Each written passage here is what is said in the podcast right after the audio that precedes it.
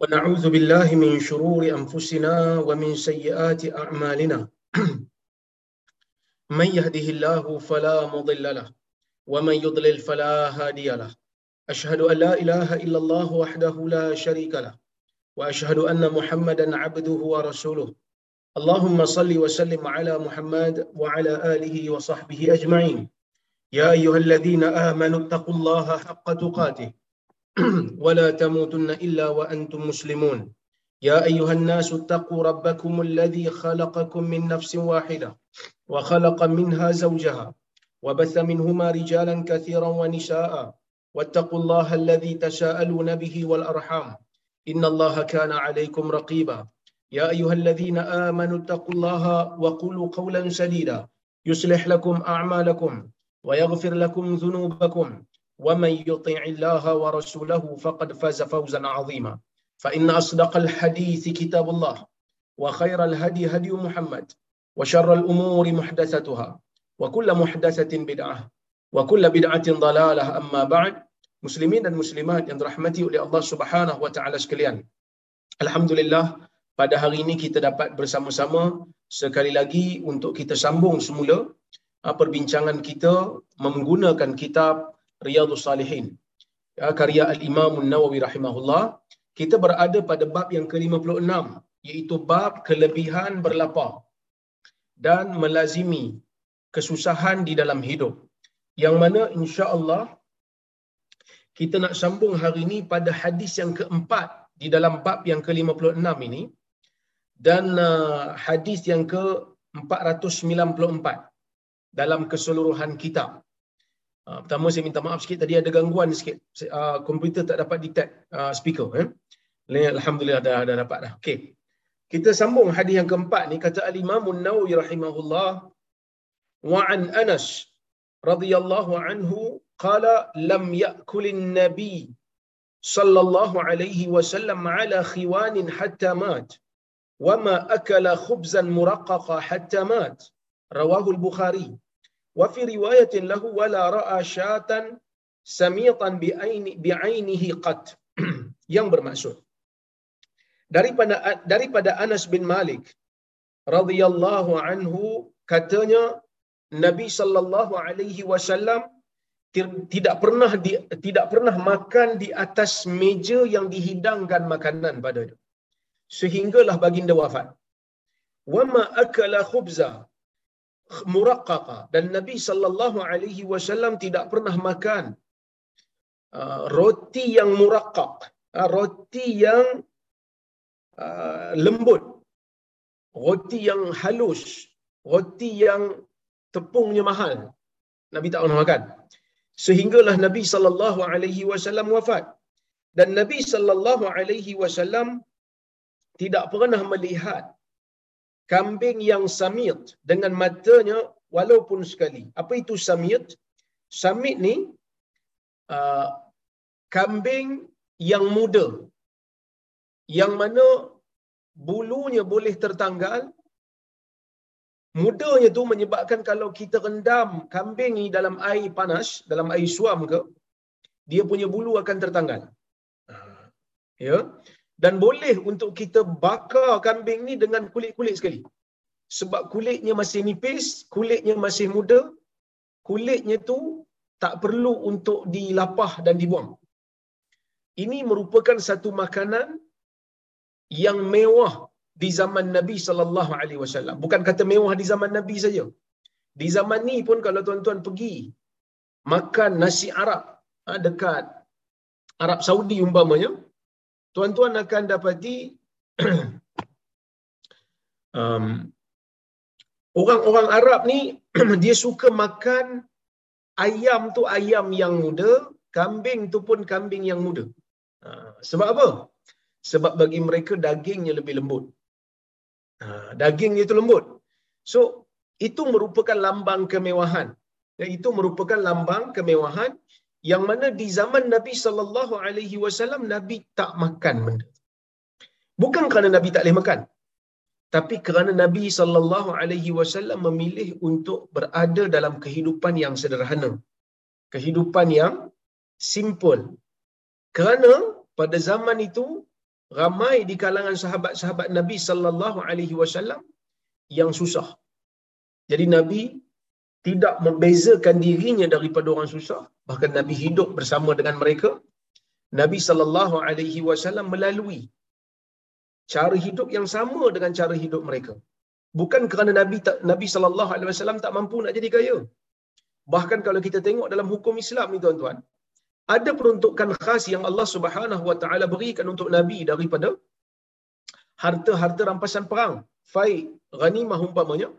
Tetapi Nabi wasallam walaupun dapat saham daripada bahagian daripada harta-harta rampasan perang ni, Nabi wasallam tetap tidak gunakan untuk diri dan keluarganya semata-mata, tetapi Nabi wasallam juga menggunakan harta yang dia terima daripada peruntukan yang Allah Ta'ala telah tetapkan untuk dia untuk Nabi SAW ni bersedekah kepada orang miskin dan dan orang-orang susah dan orang-orang ahli sufah umpamanya.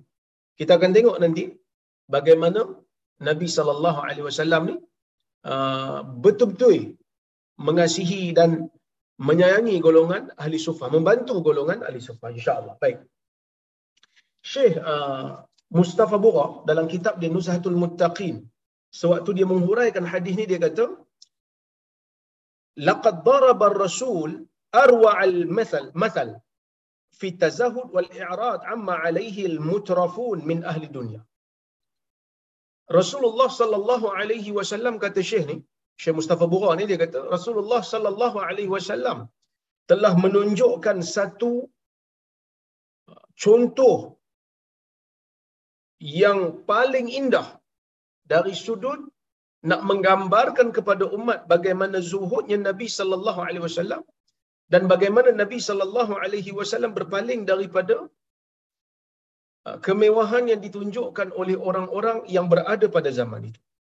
Wadzalik wadzalika minhu muwasah lil fuqara wa tatyib liqulubil masakin. Perlakuan yang Nabi buat ni kesederhanaan hidup Nabi sallallahu alaihi wasallam ni adalah untuk muasah lil fuqara membantu golongan fuqara yang saya sebut tadi bila Nabi dapat je bahagian dia Nabi akan sedekah bila Nabi dapat je bahagian dia Nabi akan berikan pemberian kepada mereka yang memerlukan wa tatyib liqulubil masakin dan Nabi SAW nak memperelokkan jiwa-jiwa orang miskin. Macam mana nak memperelokkan jiwa orang miskin ni? Mengelokkan jiwa orang miskin ni dengan apabila Nabi sallallahu alaihi wasallam sendiri menunjukkan kehidupan yang sederhana. Apabila Nabi sallallahu alaihi wasallam sendiri menunjukkan kepada orang ya ramai pada ketika itu bahawa Nabi pun tidak menjalani kehidupan yang sangat-sangat mewah maka ia menjadi satu semangat kepada orang-orang yang ikut Nabi dan mereka ini miskin pada zaman itu. Supaya terus istiqamah. Supaya terus berada di jalan kebenaran. Kerana ada je di kalangan sahabat ni yang menjadi miskin, menjadi fakir, menjadi papa kedana lepas daripada masuk Islam. Dulu kita dah cerita dah. Bagaimana seorang sahabat yang kaya, sangat-sangat kaya, Ha, digelar sebagai orang kata apa pemuda yang orang kata apa bukan daddy kasih mami kasih sebab mak dia kaya mak dia mempunyai harta yang banyak iaitu Mus'ab bin Umair. Seorang yang kaya. Minyak wanginya dikenali oleh orang-orang Quraisy pakaiannya pakaian yang mahal ketika mana beliau berada di zaman jahiliyah.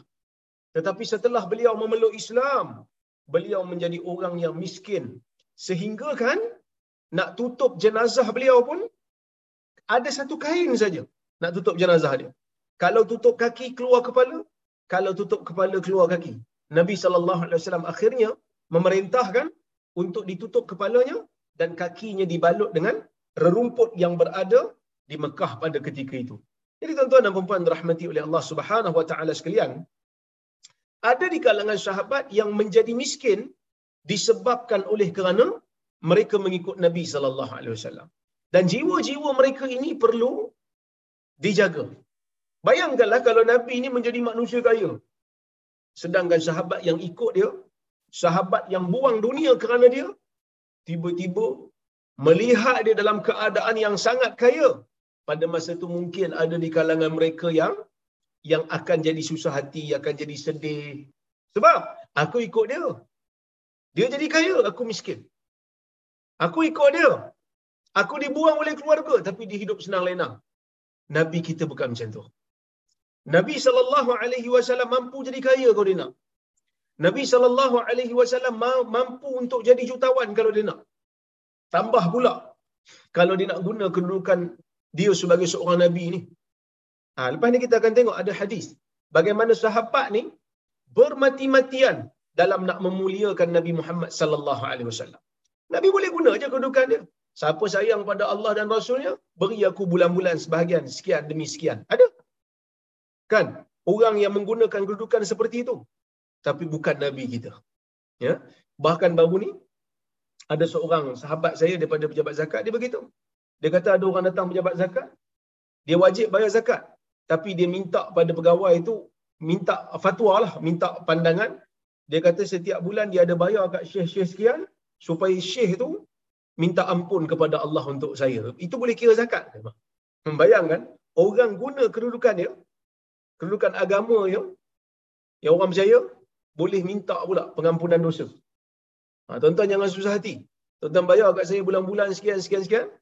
Saya nanti solat hajat pada tuan-tuan, Allah Ta'ala akan ampunkan tuan-tuan. Cuba bayang tuan-tuan, ada orang yang percaya. Ya? Ha. Ada yang yang percaya. Jadi, um, Nabi SAW tak bersifat begitu. Nabi tak gunakan kedudukan dia. Nak kira penunggang agama ni tuan-tuan, hari ni bersepah. Kan? Penunggang agama ni, yang menggunakan agama untuk mendapat kepentingan diri dia, bersepah. Kan? Bukan kata orang agama saja dengan orang politik sekali. Kan? Dengan orang-orang politik pun kadang-kadang tidak bertanggungjawab pun buat benda yang sama. Ini menyedihkan kita. Tapi Nabi SAW tak macam tu. Nabi memilih untuk hidup sederhana. Apa yang sampai kat tangan dia, dia tak guna semuanya untuk diri dia dan keluarga dia. Dia gunakan untuk diri dia sekadar dan dia sedekahkan lebihannya supaya sama-sama dapat makan. Inilah pemimpin yang sebenar-benar pemimpin. Wa in kana dhalika la laysa wajiban 'ala an-nas walaupun memberi pemberian kepada orang miskin sampai kita pula jatuh sederhana bukanlah satu kewajipan. Ni tuan-tuan jangan salah faham pula. Ini bukan maksudnya wajib untuk menjadi miskin. Tak. Di kalangan sahabat Nabi ada je yang kaya. Tapi ini ceritanya orang yang hidup dalam keadaan susah. Dia dah lah susah. Dia dah lah miskin. Kehidupan dunia dia tak cukup. Dia tengok orang kaya, timbul dalam hati dia, ish, dia tu kaya lah. Nak makan apa pun boleh. Nak pergi mana pun okey. Nak belanja apa pun tak apa. Aku ni miskin. Allah memberikan kelebihan kepada orang miskin. Walaupun dia tak dapat kelebihan di dunia, jangan susah hati. Di akhirat nanti ada untuk kamu. Dan Nabi sallallahu alaihi wasallam memilih untuk jadi yang sederhana ni sebab kelebihan tu Nabi nak dan juga nak memperbaiki jiwa orang mukmin yang miskin yang mengikuti dia. Okey? Lakin al-musyahad anna man a'ta nafsahu hawaha jamahat bihi ila syahawat wa qadathu ila al-ma'asi. Kan? Ini bukan satu kewajipan nak jadi nak jadi miskin bukan wajib. Kalau tuan-tuan nak jadi kaya alhamdulillah. Cuma perlu untuk berhati-hati supaya tidak menjadi tamak haluba, supaya tidak menjadi orang yang sombong, supaya tidak menjadi orang yang takabur, supaya tidak menjadi orang yang lupa. Sebab itu saya kata lakinnal musyahad tetapi dalam suasana yang terlihat pada hari ini realiti yang kita sama-sama dapat tengok uh, man a'ta nafsahu hawaha sesiapa yang terlalu terlalu melebih-lebihkan nafsunya maka nafsu itu akan membawa dia kepada syahwat dan membawa dia kepada maksiat.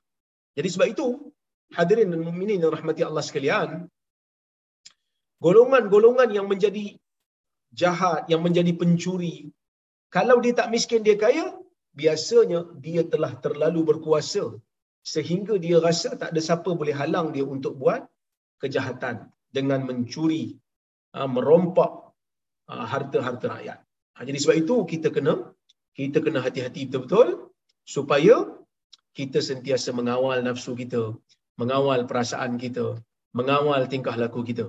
Ya, baik.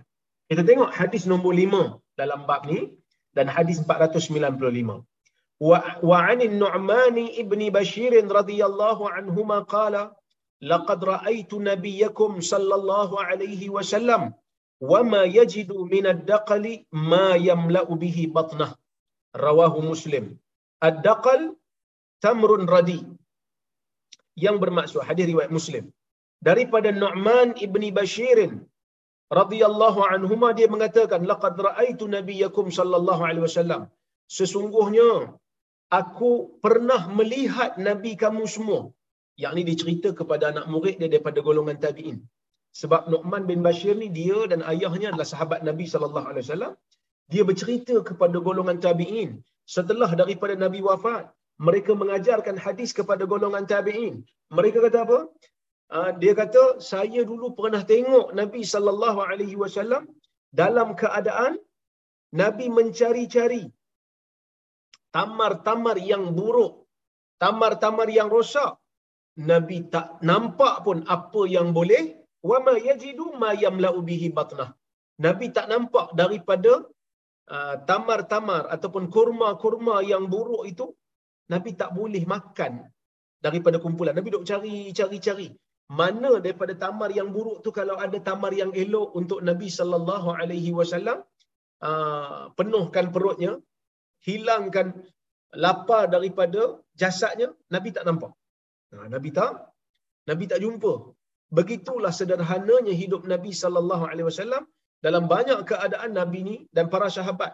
Majoriti para sahabat berada dalam keadaan lapar. Ha, Nabi berada dalam keadaan yang lapar. Supaya nak bagi satu isyarat pada kita lah. Yang kita ni banyak sangat mengambil dunia, sepatutnya kena perlu insaf, kena perlu mula berfikir. Ha, fikir, sumbangan apa pula yang kita nak berikan untuk untuk agama ini. Baik. Kata Syekh Mustafa Bukhari dia kata, "Afad al-hadis anna an-nabiy sallallahu alaihi wasallam kana yusadifuhu ahyan la yajidu fiha kifayatah." Ha, hadis ini nak bagi tahu kita apa dia? Sesungguhnya Nabi sallallahu alaihi wasallam sesuatu ketika ya, yusadifuhu. Ha, Nabi ni ada waktu-waktunya Nabi terpaksa berlapar. Dia kata la yajidu fiha kifayatah. Ada waktu yang Nabi kadang-kadang tak ada makanan nak penuhkan perut dia.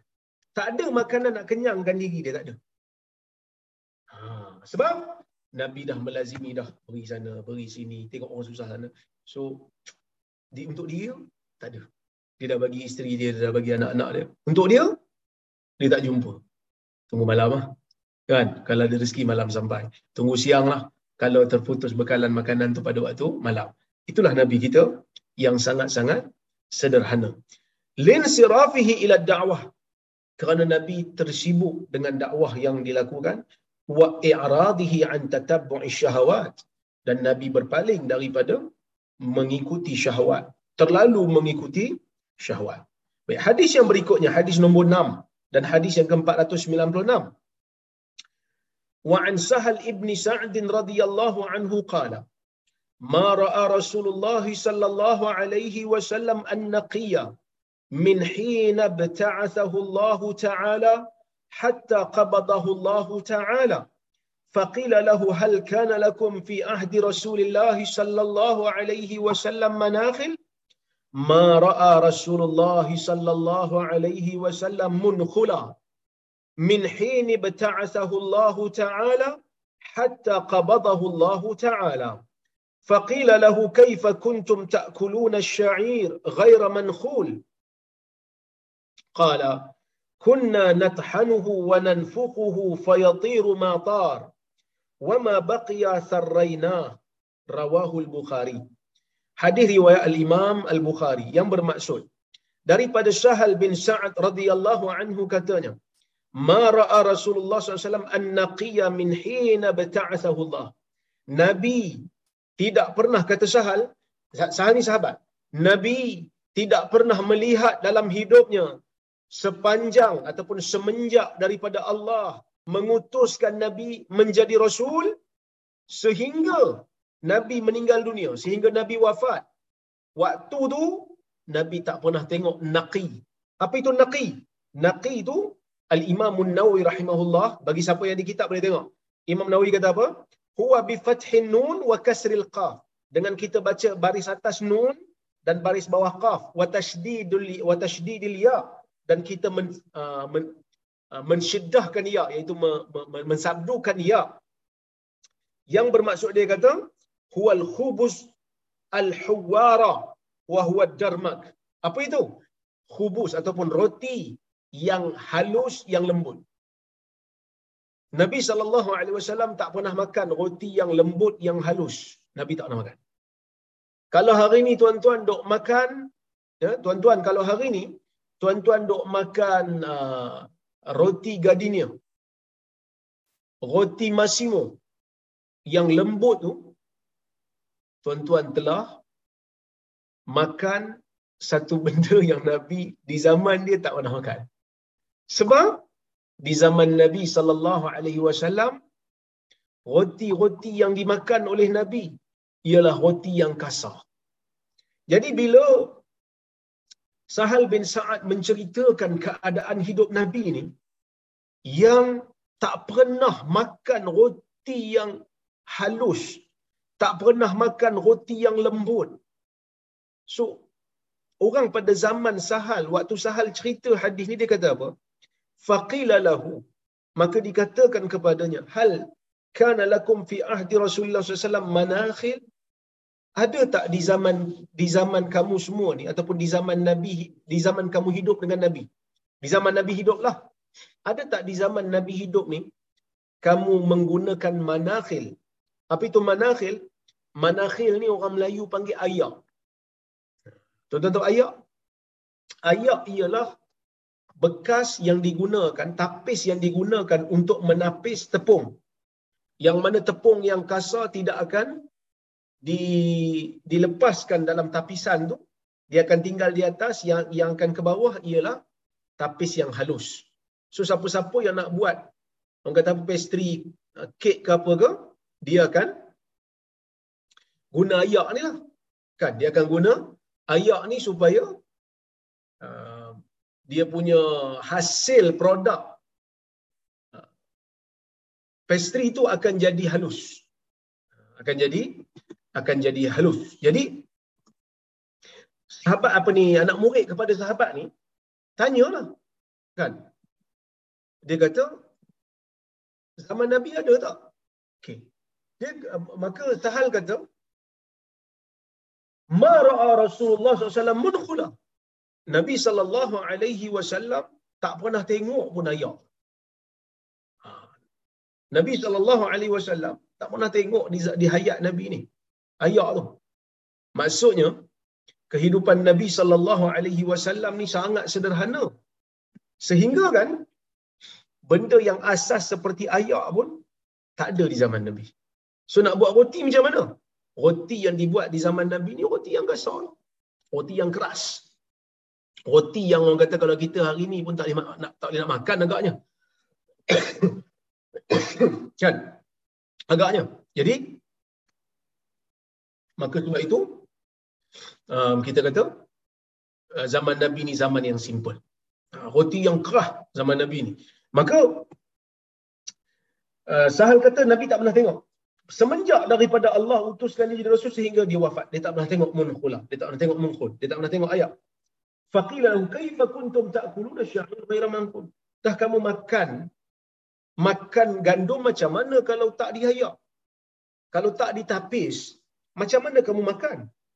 Kata sahabat, di zaman Nabi sallallahu alaihi wasallam, di zaman sahabat, kami buat apa? Kunna nathanu. Kami akan tumbuk uh, gandum tu, kami akan kisah ataupun kami akan hancurkan gandum tu. Ha, kami hancurkan dia. Wanan fuku dan kami akan tiup. Lepas kami tumbuk, kami akan tiup. Lepas kami tiup, fayatiru mata mana yang ringan akan terbang daripada kulit gandum tu yang ringan akan akan terbang wama baqiya sarraina apa yang tersisa daripada tumbuk tu kita tumbuk gandum kan. Bila gandum tu ada kulit, bila kita tumbuk dia, kulit tu akan terpecah. Kulit tu akan tertanggal. Jadi kami pun tiup. So dia akan terbang.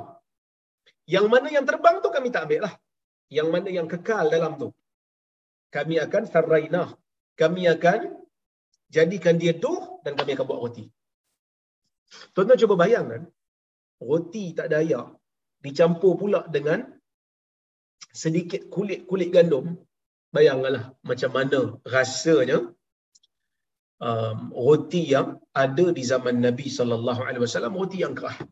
Kan kita hari ini uh, kadang-kadang bukan uh, sebab roti ni kita biasa kan macam anak saya pun. Dia orang suka makan roti gardenia tu tapi yang putih. Bila kita beli yang orang kata apa? Serat tinggi di warna coklat tu, kan dia agak serat sikit kan. Ha, dia pun tak mau. Dia pun rasa macam tak sedap.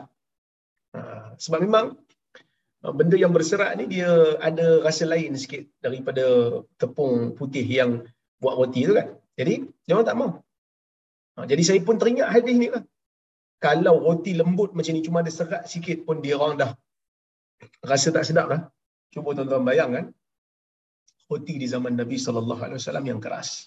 Itulah makanan Nabi sallallahu alaihi wasallam yang mana dengan roti yang mereka makan itu ya mereka tak merungut mereka tetap bersyukur. Ibadah mereka banyak. Ibadah mereka lebih dahsyat. Kan? Mereka berjaya mengalahkan Rom dan Parsi. Kita hari ini makan banyak. Makan sedap. Boleh pilih-pilih. Kadang-kadang sampai tak habis makanan. Patut-patut kita bertanya pada diri. Saya dah buat apa untuk agama ini? Apa yang saya dah sumbangkan untuk agama ini. Kadang-kadang usah kata tuan-tuan, saya pun malu nak jawab juga. Kan? Kadang-kadang saya pun rasa macam, Ya Allah malunya. Bila baca, ush, tuan-tuan, rasa segan, rasa malu. Nikmat Tuhan bagi kat kita banyak. Minum aja macam-macam minuman dok ada. Macam-macam perisa dok ada. Roti macam-macam, pastry macam-macam, makanan macam-macam, boleh pilih kadang-kadang sampai tak habis pun makan. Tapi sumbangan kita terhadap agama sangat terhad. Perjuangan kita untuk memartabatkan agama sangat-sangat sangat-sangat sikit dan kadang-kadang malu pun kita nak sebut. Kan dulu saya pernah cerita pada tuan-tuan.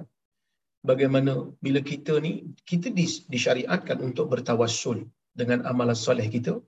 Kalau kita ditimpa kesusahan dan kita nak berdoa pada Allah, kita disunatkan semua, Ya Allah dulu aku dah buat amal soleh sekian-sekian. Tuan-tuan, cuba bayangkan kalau Allah Ta'ala letakkan kita di satu situasi yang kita tak boleh nak buat apa-apa, melainkan kita kena harap pada Allah. Dan pada waktu tu kita teringat kita nak buat tawassul. Agak-agak tuan-tuan, ada tak amal soleh yang kita boleh banggakan pada diri sendiri untuk kata, Ya Allah, amal soleh ni aku buat kerana ikhlas tolonglah lepaskan saya daripada kesusahan ini. Agak-agak tentu ada tak? Kalau ada, boleh jawab. Banyak Ustaz. Alhamdulillah. Tapi kalau kata, Ustaz, saya pun nak fikir juga apa yang agak-agaknya. Eh? Apa agak-agaknya? Amal salih yang pernah saya buat untuk agama ni. Saya pun terfikir, saya pun tak tahu nak jawab apa. Tuan-tuan, kita kena mula daripada sekarang. Kita kena mula daripada sekarang. Kan? Tapi Ustaz, saya dah tua Ustaz. No big deal. Dah tua ke, masih muda ke, tak ada masalah. Selagi mana nyawa masih berada di dalam jasad, selagi mana nyawa masih belum berada di kerongkong, maka selagi itulah kita ada peluang untuk melakukan kebaikan dan kebajikan. Jadi jangan risau, selagi nyawa ada, selagi itulah kita boleh untuk beramal. Baik, tuan-tuan dan puan-puan rahmati Allah sekalian, kata Syekh Mustafa Bura, dia kata apa? Afad al-hadith, ma'af, ma'afadathul ahadithu sabiqah, min zuhdi rasul wa iradihi amma kana alaihi al-mutrafun. Hadis ni sama macam hadis sebelum-sebelum ni yang mana Nabi SAW ni zuhud. Dia dalam hmm, kita panggil apa? Uh, sama je Nabi Nabi tu hadis yang hadis yang sebelum-sebelum ni dengan hadis ni sama. Nabi tu bersifat dengan sifat zuhud. Okey. Fa idza kana hadha halu Rasulillah SAW wa qad kana yaqafu مصليا حتى تتورم قدماه شكرا لله تعالى فكيف حالنا ونحن نتقلب في أنواع المآكل من خبز مرقق وطعام آه، منمق أفلا ينبغي أن نشكر المولى قياما وقعودا على سابغ ما أنعم Nah, itu soalan dia lah dia kata. Kalau itulah keadaan Nabi. Hmm? Kalau itulah cara hidup nabi SAW yang sederhana. Yang makan pun roti yang keras. Yang tak sedap pun untuk kita makan. Tapi nabi makan kerana itu yang ada di zaman itu. Yang menjadi makanan orang kebanyakan pada zaman itu. Dan itulah yang nabi makan. Dalam keadaan Nabi ambil nikmat banyak tu pun tuan-tuan, Nabi bangkit salat sehingga bengkak kakinya. Itu kata Syekh. Kerana bersyukur kepada Allah. Bagaimana pula keadaan kita yang mana kita ini berguling-guling dia kata nataqallab berguling-guling fi anwa'il ma'akil berguling-guling dalam keadaan kita begitu banyak jenis-jenis makanan daripada roti yang halus daripada makanan-makanan yang begitu dahsyat dan begitu hebat. Apa, apa tidakkah sepatutnya kita lebih bersyukur kepada Allah Subhanahu wa taala yang Allah Taala dah beri nikmat pada kita ni dari sudut dunia lebih daripada apa yang di, diberikan kepada Nabi Muhammad sallallahu alaihi wasallam maka sepatutnya kita kena muhasabah diri. Ini saya sebut ni bukan untuk tuan-tuan saja ni. Untuk saya juga. Kerana kita dah ambil nikmat Tuhan ni banyak dah tuan-tuan. Sampai masa dah kita ber, bertanya pada diri. Okey. Kita pergi kepada hadis nombor tujuh. Hadis nombor tujuh dan hadis nombor empat sembilan tujuh.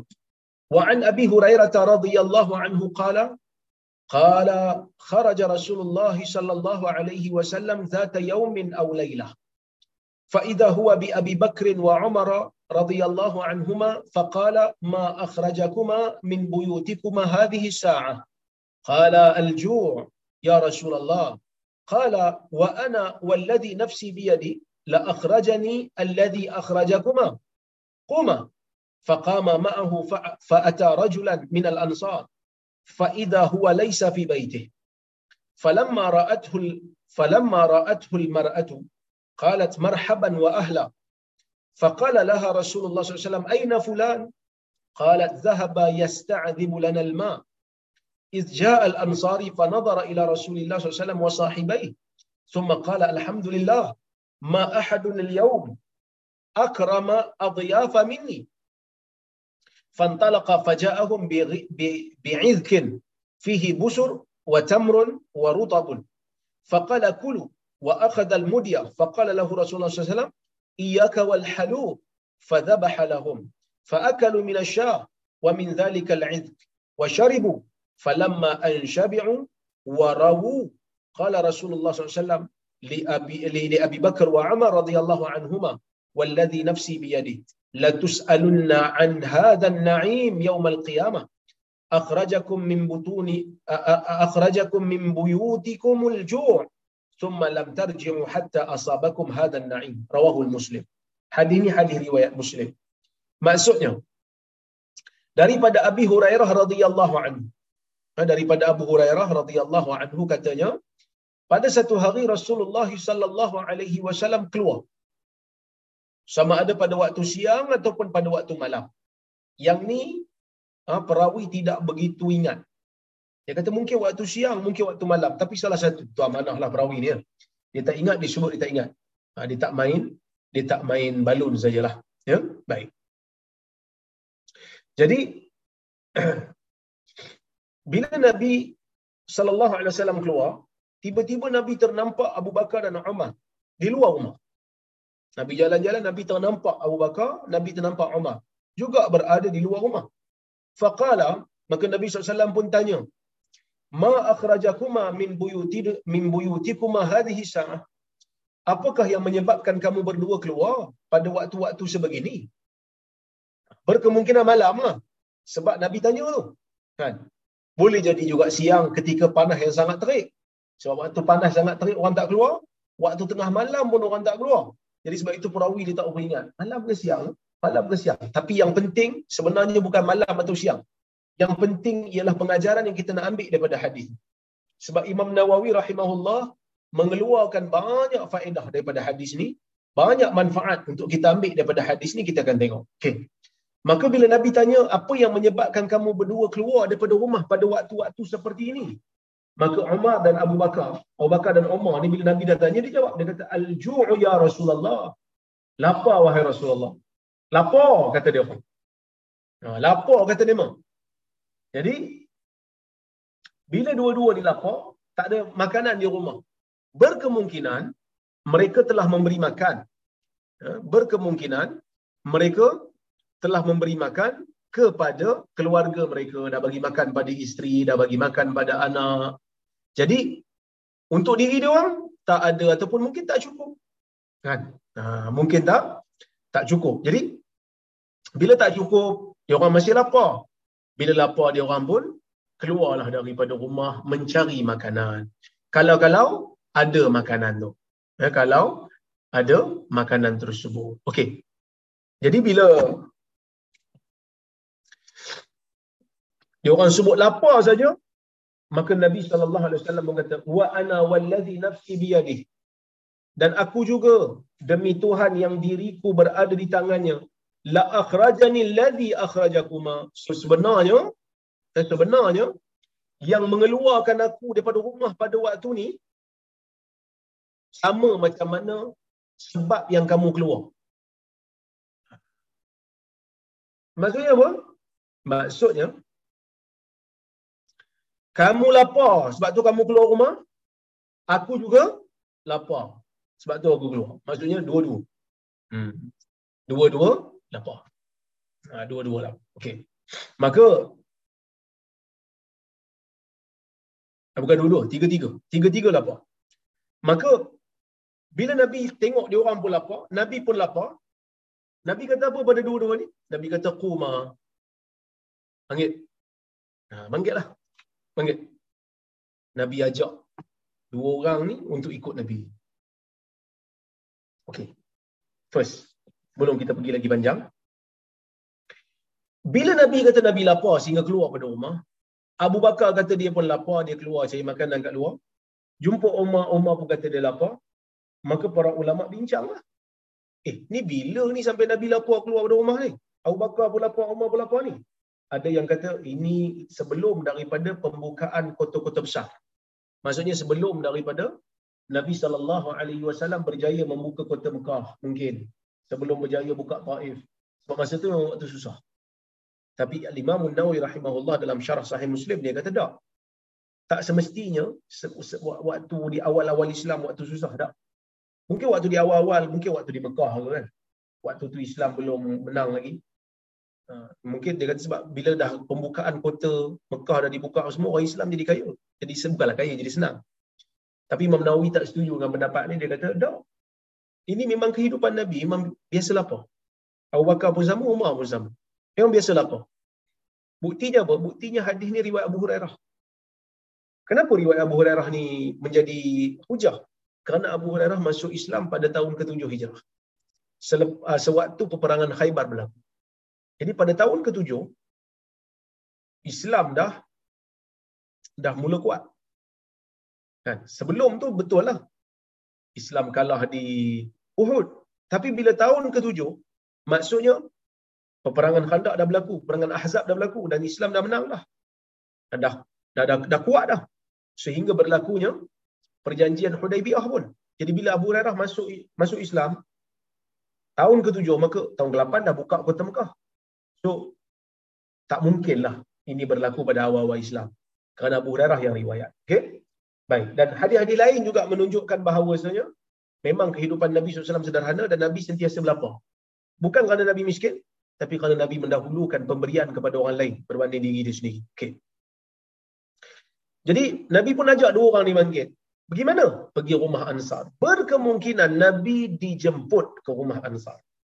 Dan para ulama mengatakan kalau kita dijemput oleh satu orang untuk pergi ke rumah dia makan, tiba-tiba kita jumpa orang di tengah-tengah jalan yang tak dijemput. Boleh tak kita ajak dia pergi?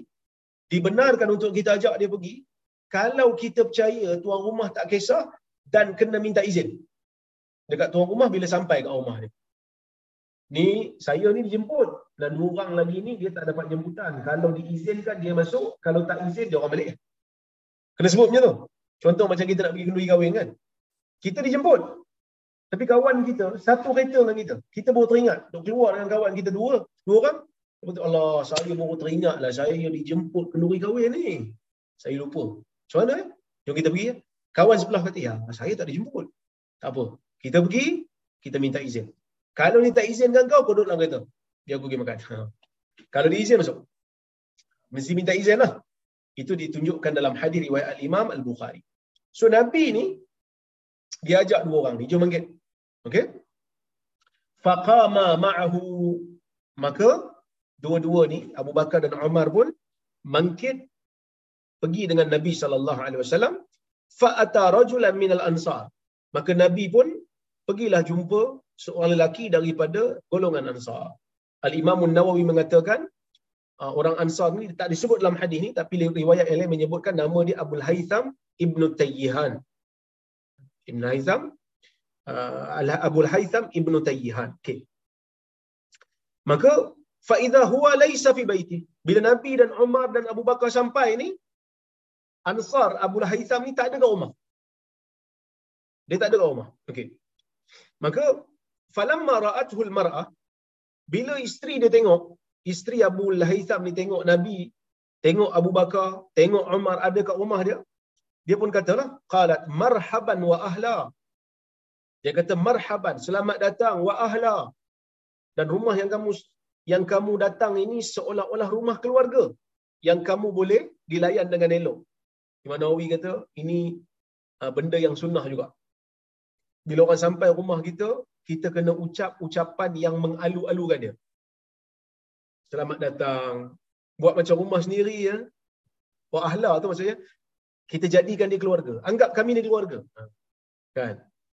So, ini perkataan-perkataan yang sunnah yang boleh diteruskan. Biasa orang Melayu sebut. Selamat datang. Ni bagusnya kau datang. Kami mengalu-alukan. Kan? Terima kasih datang rumah kami. Buat macam rumah sendiri. Itu adalah benda yang sunnah. Dilakukan oleh kita. Okey. Kemudian faqala laha Rasulullah sallallahu alaihi wasallam. Nabi SAW pun sebut. Nabi tanyalah kat isteri Abu Haytham, dia kata, "Aina fulan? Mana Abu Haytham?" Abu Haytham mana? Maka isteri dia kata apa? Qalat dhahaba yasta'dhibu lana al-ma. Abu Haytham pergi yasta'dhib Abu Haytham pergi cari air yang baik untuk kami. Cari air yang uh, tawar untuk kami. So air inilah air, air biasa, air minum. Bukan air laut lah. Cari air. Sebab kita kena tahulah Madinah tuan-tuan merupakan bumi yang kontang. Sebab itu orang Yahudi pada zaman itu monopoli. Monopoli air ni dekat Madinah. Sehinggalah bila Osman datang, Osman beli. Uh, Osman beli uh, kepada orang Yahudi ni sebahagian saham. Sebahagian saham dia beli. Uh, jadi bila masuk je pada waktu dia inilah maksudnya dia gile-gile. Ada hari kau pakai, ada hari aku pakai, ada hari kau pakai. So bila hari yang Osman pakai ni dia wakaf pada orang Islam. Siapa nak pakai boleh pakai. Bila masuk Yahudi punya turn, Yahudi kalau siapa nak beli air kat sini dia dia jual. So orang Islam ni pandai eh. Bila turn Osman tak payah beli. Dia orang tunggu turn Osman. Bila turn Yahudi tak ada siapa nak beli lah. Ha, masa pada waktu tu Yahudi dah rasa tension lah. Dia kata Osman beli, Osman ganggu bisnes kita. Jadi dia jual pada Osman keseluruhan telaga ni dah diwakafkan untuk semua. Osman ni lah. Ha, telaga tu dipanggil telaga rumah. Ya? Baik.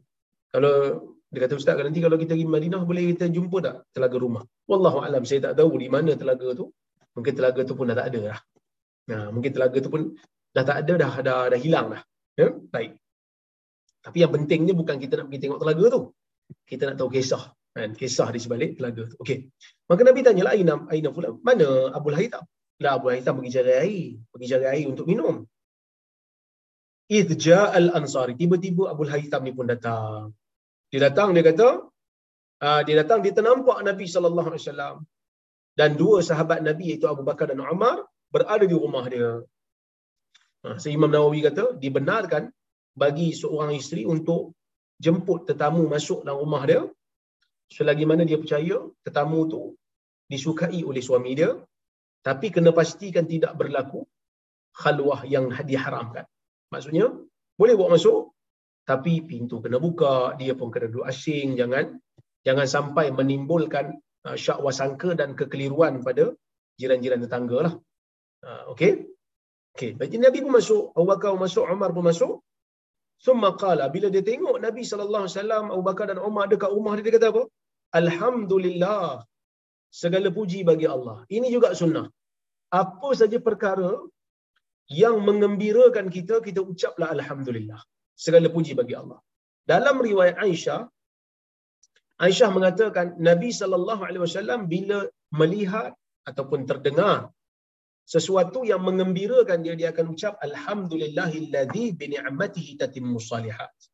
Segala puji bagi Allah yang mana dengan uh, kita panggil nikmatnya terlaksanalah segala kebaikan. So kita ucap itulah. Alhamdulillahilladzi bini'matihi tatimmu salihat. Segala puji bagi Allah yang dengan nikmatnya sempurna segala kebaikan. Kalau kita jumpa benda yang kita tak suka. Kalau jumpa benda yang kita tak suka, kita ucap juga Alhamdulillah. Tapi Alhamdulillah ala kulli hal. Segala puji bagi Allah atas setiap sesuatu. Apa saja yang Allah Ta'ala beri, Alhamdulillah. Benda baik, sebut Alhamdulillah. Segala puji bagi Allah. Kalau benda yang tak baik, musibah, sebut juga Alhamdulillah. Sebab semuanya datang pada Allah. Kalau dapat nikmat, kita syukur. Kalau dapat musibah, kita sabar. Itulah orang mukmin. Ya? Baik. Dia pun tengok Nabi Abu Bakar dan Umar ada rumah dia. Ini satu peluang untuk dia memuliakan tetamu yang mulia. Memuliakan tetamu satu hal. Tetamu tu pula mulia. Maka dia pun ucap Alhamdulillah. Segala puji bagi Allah dia kata. Ma ahadun al-yawm akrama adiyafan minni. Tidak ada pada hari ini, tak ada seorang pun pada hari ini yang menerima tetamu yang lebih mulia daripada. Ha, dia kata, tidak ada seorang pun di kalangan orang-orang yang berada di Madinah ni yang boleh memuliakan tetamu lebih daripada aku. Aku akan jadi tetamu aku akan jadi tuan rumah yang paling memuliakan tetamu. Sebab yang datang ke rumah aku ni tetamu yang paling mulia daripada kalangan tetamu iaitu Abu Bakar iaitu Nabi SAW Abu Bakar dan Umar dia akan muliakan sungguh-sungguh aku akan jadi manusia yang paling yang paling mulia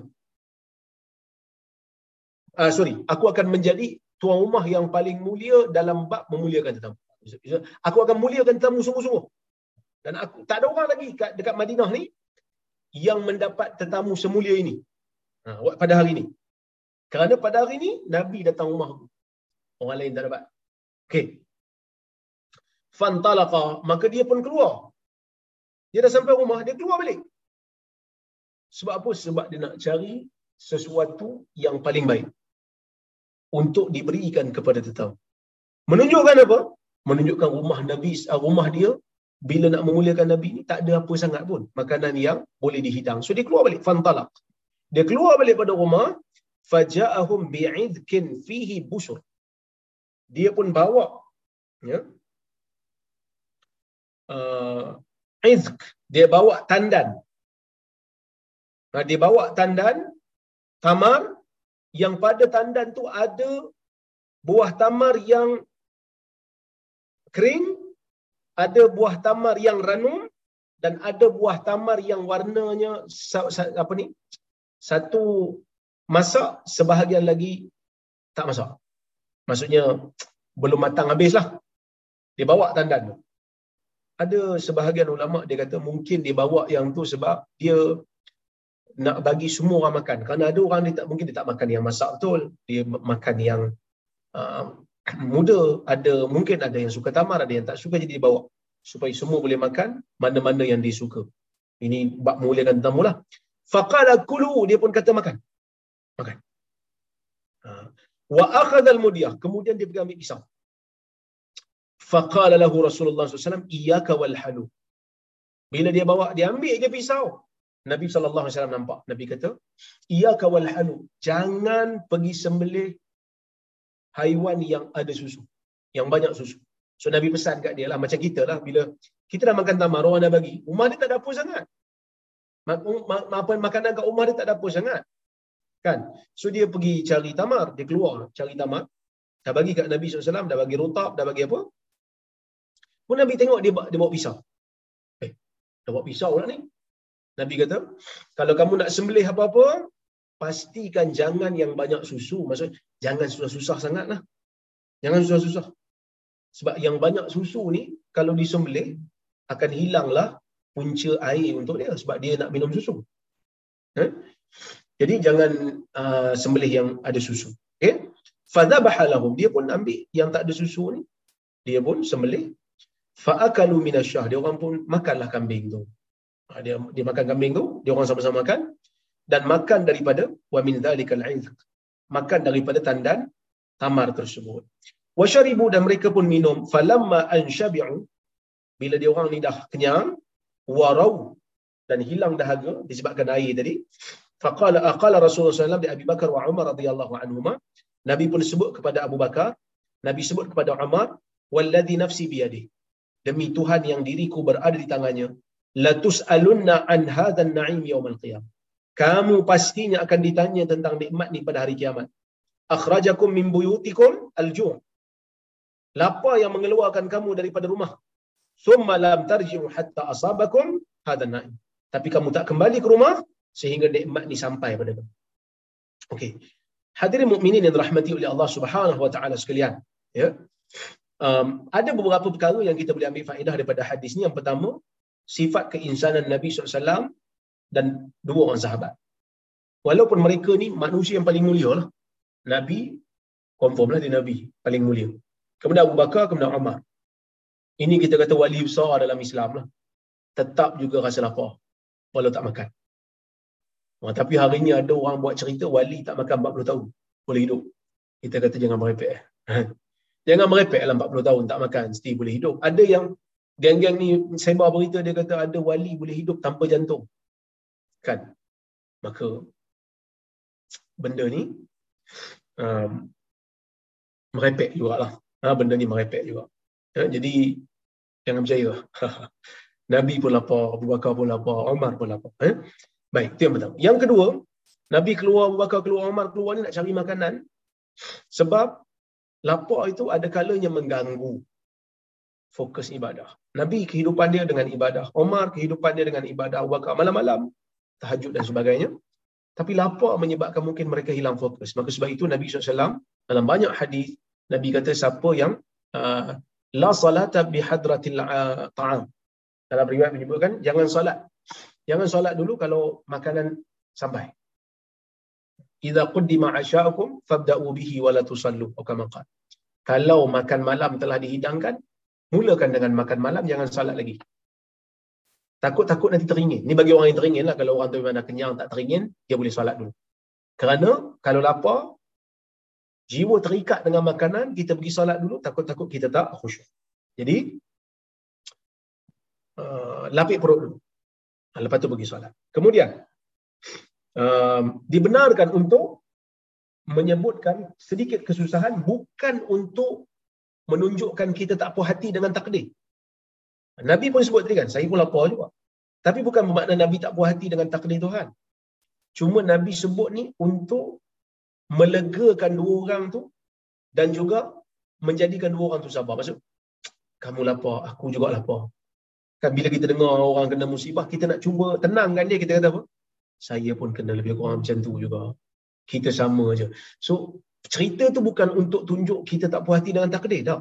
Cerita tu tunjuk untuk kita berkongsi supaya mereka tenang dan uh, lebih bersabar. Okey.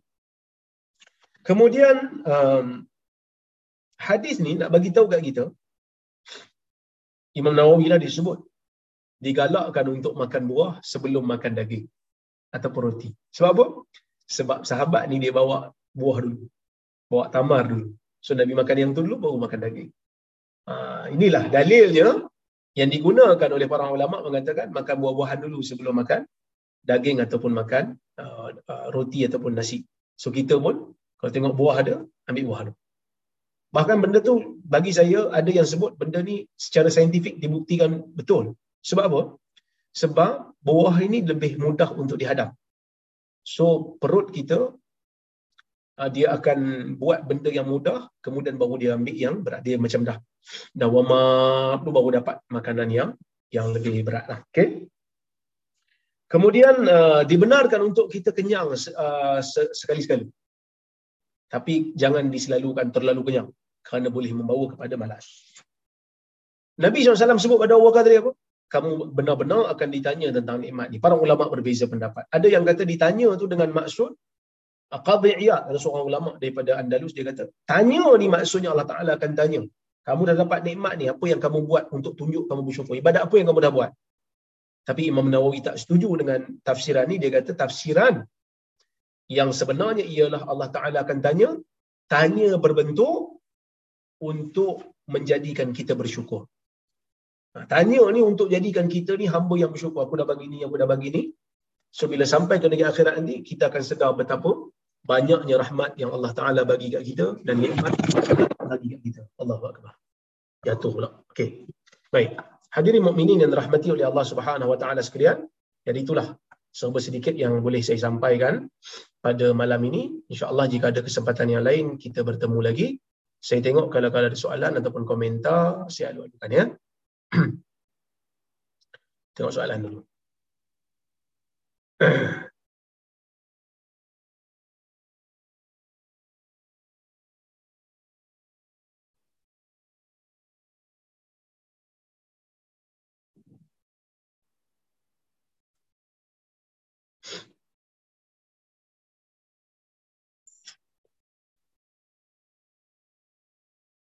Okay.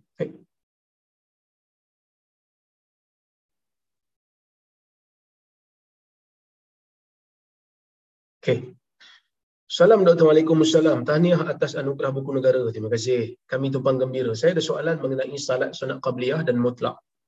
Bagi salat sunat sebelum dan selepas zuhur, sebelum asar dan selepas isyak, yang mana lebih afdal? Buat empat rakaat dua salam atau empat rakaat satu salam? Ada tak hadis yang support mana yang lebih afdal? Jikalau boleh buat empat rakaat satu salam, perlukah baca surah selepas Al-Fatihah dalam rakaat ketiga dan keempat? Terima kasih. Okay. Um, yang pertama sekali, uh, salat sunat qabliyah dan salat sunat mutlak ini, afdalnya kita buat dua rakaat, dua rakaat. Maksudnya, dua rakaat satu salam, dua rakaat satu salam. Ya. Tapi dibenarkan untuk kita buat empat rakaat satu salam. Maksudnya kalau kita nak buat solat qabliyah zuhur tu, empat rakaat, satu salam, tak ada masalah. Tapi afdalnya, dua rakaat, satu salam. Kenapa itu afdal? Kerana bila kita buat dua rakaat, satu salam, kemudian kita tambah lagi dua rakaat, satu salam, kita dah baca tasyahud dua kali. Kita dah bagi salam dua kali. Ha, maka sebab itu, dia lebih afdal. Tapi kalau kita nak buat uh, dua apa ni sorry empat rakaat satu salam pun tak jadi masalah dibenarkan kerana ia adalah solat sunat maka solat sunat ni dia lebih ringan lah okey lebih lebih ringan okey kemudian kita tengok soalan yang berikutnya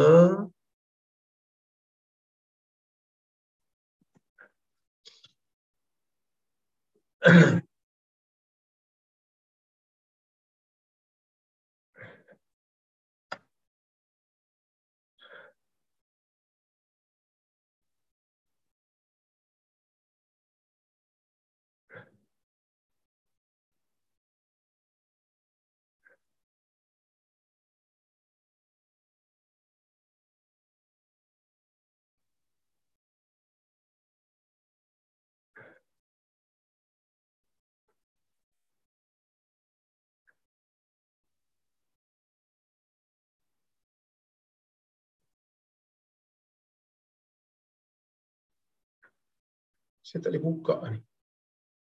Hmm. Pelik saya. Okey.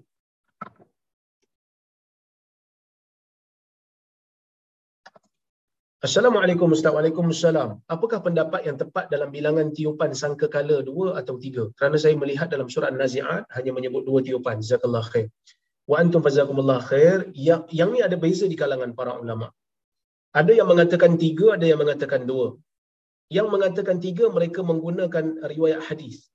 Tapi hadis ini ulama uh, berbeza pendapat. Ada yang mensahihkannya, manakala ada yang mengatakan ia adalah uh, hadis yang daif. Okey, ada yang kata hadisnya hadis yang yang daif. Jadi, um, wallahu alam, kalau ikut kecenderungan saya, uh, saya cenderung kepada pendapat yang kata dua lah. Dua sahaja. Uh, bukan tiga. Yang kata tiga tu pertama jadikan orang terkejut, kedua mati, lepas tu ketiga dibangkitkan semula. Tapi kalau yang kata dua, dia kata yang setiupan yang pertama tu terkejut dan mati, kemudian yang kedua tu dibangkitkan semula. Assalamualaikum salam. Kalau kita tengok perkembangan ilmu makan sekarang, roti kasar yang dimakan Nabi lebih berkhasiat kerana roti putih dari tepung halus tidak dianggap roti yang baik dari segi kesihatan. Oh, betul lah. Sebab tu zaman Nabi SAW, uh, Nabi tu sendiri badan dia sasa, badan dia sihat, kuat. Uh, eh? Okay. Assalamualaikum, Assalamualaikum, Salam. Boleh komen sumpah laknat? Sumpah laknat ni tuan-tuan, dalam Islam kita panggil dia mubahalah. Dalam Islam kita panggil mubahalah. Mubahalah ni ada disebut di dalam Al-Quran. Ya, disebut di dalam Al-Quran yang mana Allah Subhanahu Wa Taala uh, memerintahkan Nabi sallallahu alaihi wasallam untuk bermubahalah dengan Kristian Najran, Kristian yang kah kepala. Ya, yang mana Allah Subhanahu Wa Taala kata uh, dalam surah Ali Imran ayat 59 Allah Taala kata inna masala Isa indallah kamathali Adam khalaqahu min turab thumma qala lahu kun fayakun. Sesungguhnya perumpamaan Isa di sisi Allah sama seperti perumpamaan Adam. Yang mana Allah Taala menciptakan Isa ni um, daripada tanah Adam ni daripada tanah kemudian dia kata kun fayakun jadilah maka jadi. Maksudnya Adam dengan Isa ni dua-dua diciptakan oleh Allah tak ada beza. Kenapa orang Nasrani boleh kata Isa tu anak Tuhan sedangkan Adam sama macam Isa tak dijadikan sebagai anak Tuhan pula? Al haqqu min rabbika fala takum minal muntari ini adalah satu kebenaran daripada Tuhanmu. Kamu jangan sekali-kali menjadi orang-orang jangan termasuk dalam kalangan orang-orang yang ragu-ragu. Kemudian Allah Taala kata faman hajjaka fi sesiapa yang berhujah dengan kamu dalam perkara ini min ba'di ma ja'aka minal ilm sedangkan telah datang kepada kamu ilmu faqul katakan kepada mereka ta'alu nad'u aba'ana. Ha, nad'u ab, uh, sorry. Faqalu faqul ta'al nad'u abna'ana wa abna'akum wa nisa'ana wa nisa'akum wa anfusana wa anfusakum. Thumma nabtahil fanaj'al la'natallahi 'alal kadhibin. Siapa yang keras kepala, masih lagi nak berhujah walaupun tidak, masih lagi nak bertengkar walaupun tak ada hujah yang kuat, katakan kepada mereka, nad'u abna'ana wa abna'akum, wa nisa'ana wa nisa'akum. Jom, panggil anak kita, ah, anak kami, anak kamu, panggil isteri kami, isteri kamu, wa anfusana wa anfusakum. Panggil juga diri kita semua. Summa nabtahil. Kemudian kita sumpah laknat. Fanaj'al la'natallahi 'alal kadhibin. Maka kita jadikan laknat Allah ke atas orang yang berbohong. Jadi, sumpah laknat ni memang ada dalam Quran memang disebut. Ini bagi orang yang kepala. Um, ada ulama yang bermubahalah dalam bab uh, harta pusaka. Perbahasan ilmu tak ada penyelesaian masing-masing bekerah uh, mubahalah. Dan kebiasaannya orang yang menipu dalam mubahalah dia lah. Dia sumpah laknat tapi dia menipu, biasanya dia akan kena lah. Lambat ataupun cepat dia akan kena. Jadi tuan-tuan dan puan rahmati Allah sekalian, cuma dalam kes yang berlaku sekarang ni, saya tahu ni, sumpah laknat ni tanya ni sebab semalam ke kemarin tak, tak silap saya Datuk Seri Najib dia sumpah laknat sumpah laknat yang dilakukan itu uh, tidak memberi nilai dalam mahkamah. Sebab sum, uh, dalam mahkamah yang penting ialah keterangan. Yang penting ialah bukti. Bukan sumpah laknat. Dalam kes-kes jenayah sumpah laknat ni tak memberikan apa-apa kesan sebab dia dilakukan di luar mahkamah. Ya? Sumpah dalam mahkamah ni bila tak ada bukti dan sumpahlah tapi kalau tak ada kalau ada bukti bukti jelas hakim tak boleh ambil sumpah laknat ni sebagai um, perkiraan untuk melepaskan seseorang daripada tuduhan sedangkan bukti telah jelas nyata. Uh, jadi kita sebagai orang yang melihat keadaan ini kita juga tak boleh nak kata hakim telah uh, menzalimi uh, Najib kerana dia dah sumpah laknat pun hakim masih nak jatuhkan hukuman. Tak. Sumpah laknat tidak dikira sebagai kaedah pembuktian. Dia sumpah laknat ni bila, terutamanya bila tak ada hakim lah. Hakim tak ada, kita berbahas kat luar, berdialog kat luar orang kepala dan kita berbahalah. Siapa tipu, laknat. Tapi lah mahkamah, sumpah-sumpah laknat ni tak, tak kira, dia kena bukti. Kalau dah jenuh lah semua sumpah laknat. Uh, kosong lah penjara, ada orang ni tak peduli. Yang penting, aku tak masuk penjara. saya tak kata pada sesiapa, tapi mungkin. Maka sebab itu lihat kepada bukti. Okey.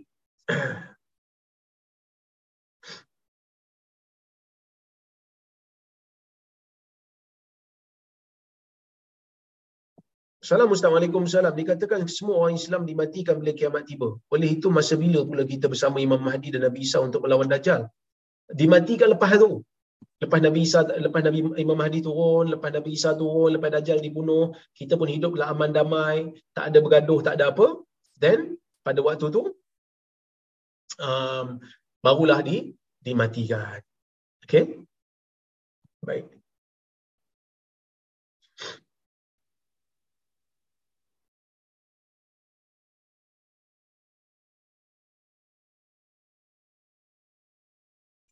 Okey. Sekejap ya. Saya tengok lagi soalan ada. Ada soalan lagi tak?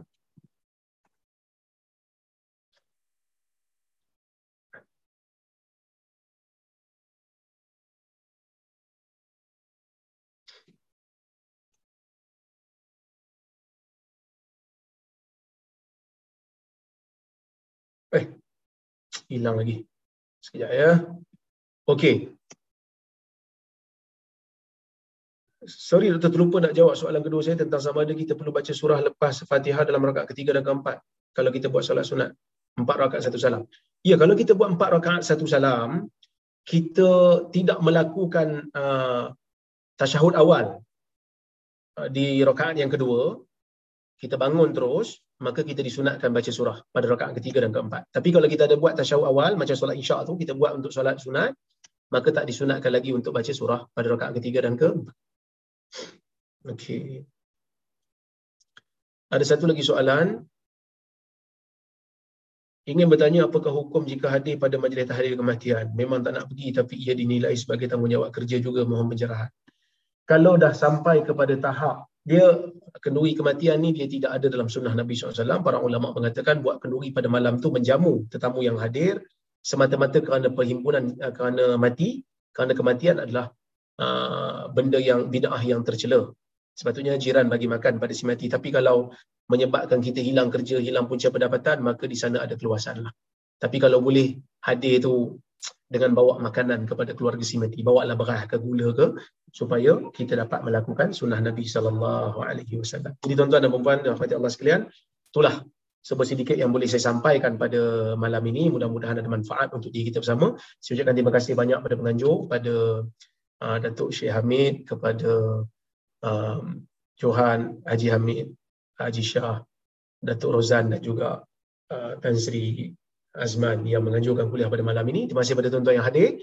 Saya minta maaf terkasar bahasa tersilap kata aku lu qawli hadha wa astaghfirullahal azim li wa lakum. Terima kasih ustaz. Assalamualaikum. Terima kasih banyak ustaz. Assalamualaikum warahmatullahi wabarakatuh. Selamat malam.